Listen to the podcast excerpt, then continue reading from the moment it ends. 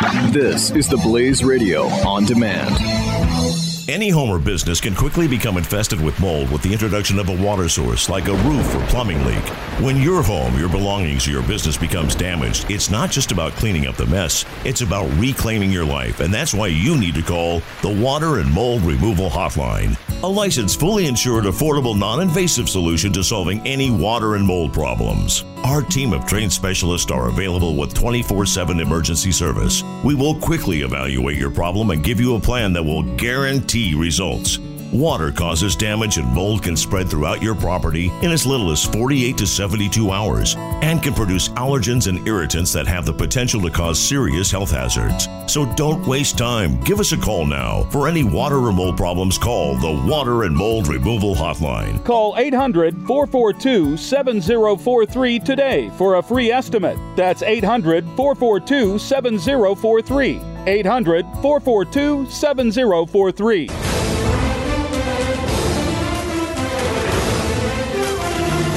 We should say Rand Paul um, has been really, uh, really good uh, for the last few weeks. Um, he has actually uh, been one of the people standing up, I think, for uh, principle over party uh, recently.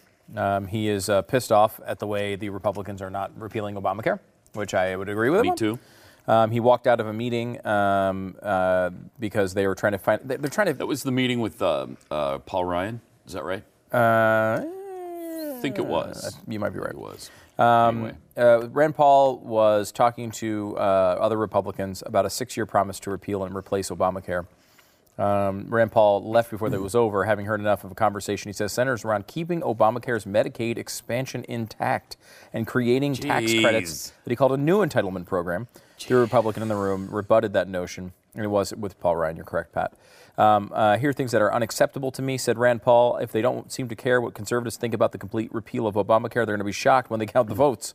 And that's we're seeing that in the House already, where Republicans in the Freedom Caucus are saying, uh, "No, repeal this thing. Don't don't don't half-ass this. Repeal it. Repeal it. If you want to replace it with other free market principles, sure, but don't keep a Medicaid expansion in there. That's not a free market They're principle. not going to.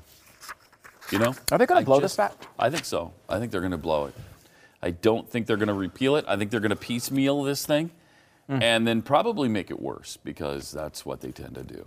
Uh, it's just, it's really frustrating. And then the, the it's disheartening. The, collapse that was probably going to happen with Obamacare anyway will still happen. Right. Um, and then they'll be blamed for it, and they'll deserve every, Yes, every bit of it. They will, because the Democrats will scream, "Well, we had that thing working great, and Mm-hmm. you changed it," and then they'll get all the blame. It's unbelievable.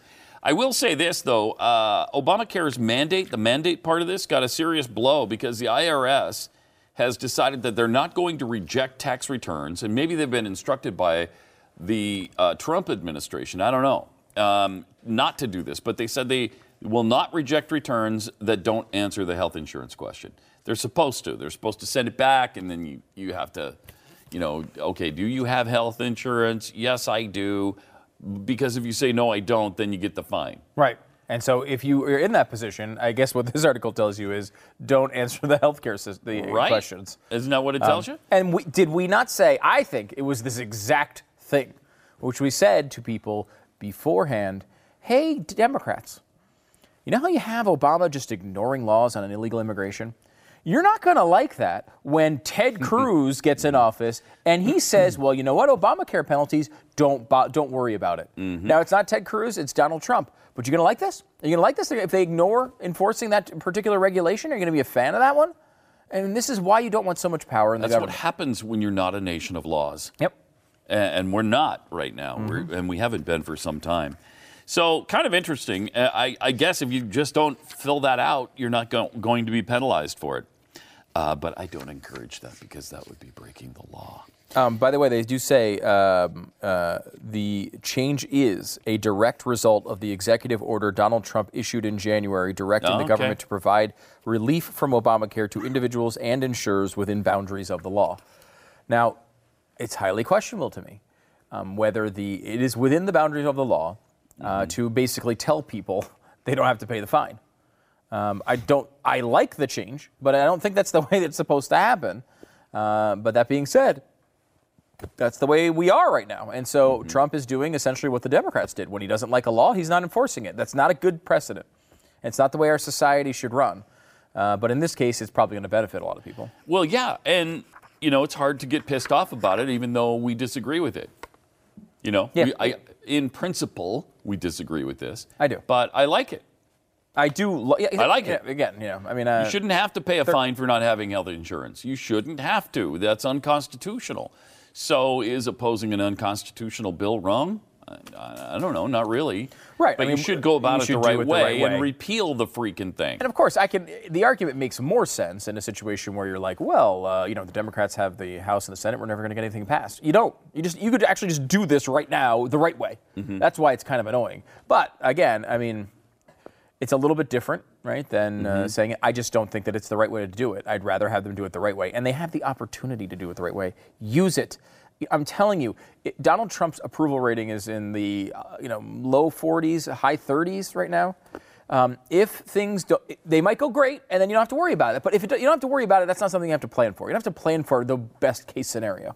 The worst case scenario is here is things go wrong. There's additional scandals. These things blow up to more th- than they can, and all of a sudden, Donald Trump is a guy who's got a high 20s uh, in the approval rating and can't get anything passed. And then we're in a situation in 2018 where the Republicans, while in very good position in the Senate, um, though not locks to, to hold the Senate, but a very good position in the Senate because most of the seats coming up are Democrat seats. You also have uh, a House that will be in question. You lose one of them, you will never get this repealed.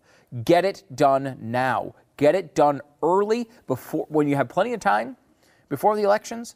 You have plenty of time to worry about it. Get it done now. There's no reason to be screwing around with this. Push it forward I don't get it, man. I don't get, it. get it repealed, and then then you can go back if there's something else you want to add in. Um, that's a free market principle. You do that. Uh, in addition to that, if there's something uh, that you f- you know, I mean, first of all, don't do this. But if you feel like there's something that you have to add back in that was part of Obamacare, add it back in later and make re- uh, re- uh, Democrats tell you you can't. You know, if they're going to vote against you of adding in some stupid big program, good, then you can blame it on them. But, this don't exactly, let it sit there. This is exactly why we're disenamored with the Republican Republican Party. Uh-huh. This is what they do.